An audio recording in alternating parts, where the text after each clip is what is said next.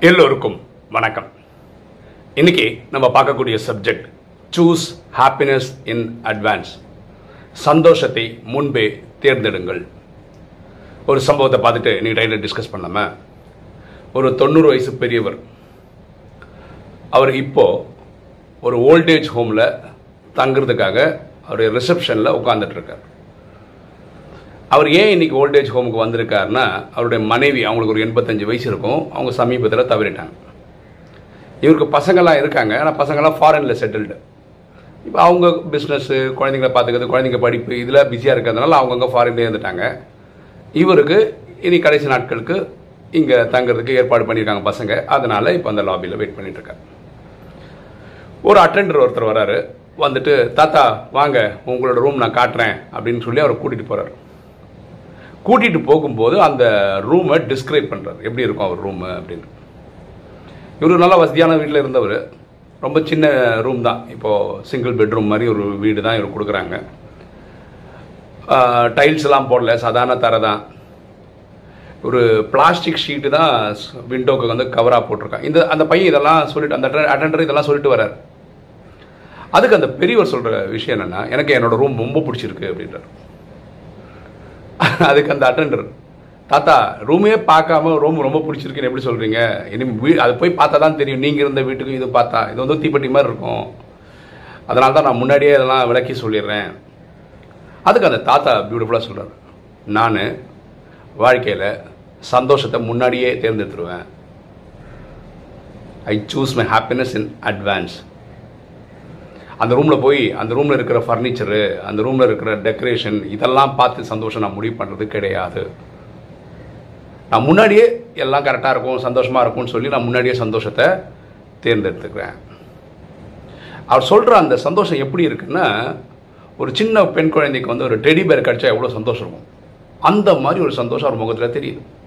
இதை பார்த்து அந்த பையன் இந்த அந்த அட்டெண்டர் சின்ன பையன் தான் அவனுக்கு வந்து பயங்கர ஆச்சரியமாக இருக்குது ஒரு ரூமே பார்க்கல அதுக்குள்ளே இவர் வந்து ஏதோ ஒரு பெரிய மாளிகையில் தங்க போகிற மாதிரி ஒரு சந்தோஷத்தை கொண்டு வராரு. அப்போது அந்த பெரியவர் அவருக்கு அந்த சின்ன பையனுக்கு சொல்கிறார் அந்த அட்டெண்டருக்கு எனக்கு ரெண்டு சாய்ஸ் இருக்குப்பா லைஃப்பில் வாடுறதுக்கு இந்த ரூமில் தங்கும்போது எனக்கு தொண்ணூறு வயசாச்சு இல்லை உடம்புல அங்கே ப்ராப்ளம் இந்த ப்ராப்ளம் சுகர் இருக்குது ப்ரெஷர் இருக்குன்னு அப்படியே வெறும் துக்கத்தை மட்டுமே நான் சொல்லிட்டு போயிட்டுருக்கலாம் இது ஒரு மாதிரி வாடுற மெத்தடு இனி ஒன்று வந்து என்னோட உடம்புல இருக்க சில பார்ட்ஸ் இன்றைக்கும் ஒர்க் ஆகிட்டு இருக்குல்ல அதனால தான் நான் உயிரோட இருக்கேன். தொண்ணூறு வயசு இப்போ பாருங்கள் இருக்கிற ஒர்க்கிங் பார்ட்ஸுக்கு நான் நன்றி சொல்லிட்டு உட்காந்துருக்கலாம்ல ஐ கேன் அப்ரிஷியேட் மை லைஃப்பில் நடக்காததை விட்டுருங்க. சரியாக இல்லாததை பற்றி பேசிகிட்டு இருக்கிறத விட சரியாக இருக்கிறத பற்றி பேசலாம்ல. ஸோ நான் வந்து என்னோடய வாழ்க்கையில் ஹாப்பினஸை முன்னாடியே சூஸ் பண்ணுவேன் நான் புதுசாக இன்றைக்கி ஒரு நாள் அடுத்த நாள் காலம் எழுந்துக்கிறேன்னு வச்சுக்கோங்களேன். இன்றைக்கி நான் எழுந்திருக்கிறேன்ல. அது ஒரு பெரிய விஷயம் இல்லை உயிரோடு இருக்கேன்ல அது பெரிய விஷயம் இல்லை ஸோ ஐ எம் ஹாப்பி அவ்வளோதான் இன்றைக்கி ஃபுல்லாக எல்லாமே நல்லா நடக்கும். அப்படி தான் நான் நினைப்பேன். அப்படி தான் இருக்கேன். அதனால தான் நான் இவ்வளோ வருஷம் வாழ்ந்திருக்கேன். அவன் என்ன சொல்கிறான்னா வாழ்க்கைன்றது ஒரு பேங்க் பேலன்ஸ் மாதிரி. நீங்கள் சின்ன வயசுலேருந்தே என்ன பண்ணணும்னா அதில் சந்தோஷன்றதை வந்து சேவ் பண்ணிட்டே வரணும். அப்போ என்ன இந்த ஒரு வயசான காலத்தில் வந்து திரும்பி பார்க்கும்போது சின்ன வயசில் அதில் இதனால சந்தோஷம் அதனால சந்தோஷம் இப்போ நினச்சி நினச்சி சந்தோஷப்படுறது மாதிரி நிறைய சந்தோஷமான விஷயங்களை செய்யுங்க. சேர்த்து வைங்க. நல்லாயிருக்கும் அப்படின்னு லைஃபு ஆஹா ஓஹோன்னு இருக்கணும்னா அவர் ஒரு அஞ்சு பாயிண்ட் சொல்கிறார் மனசுக்குள்ளே யார் மேலேயும் வெறுப்பு வைக்காதீர்கள்.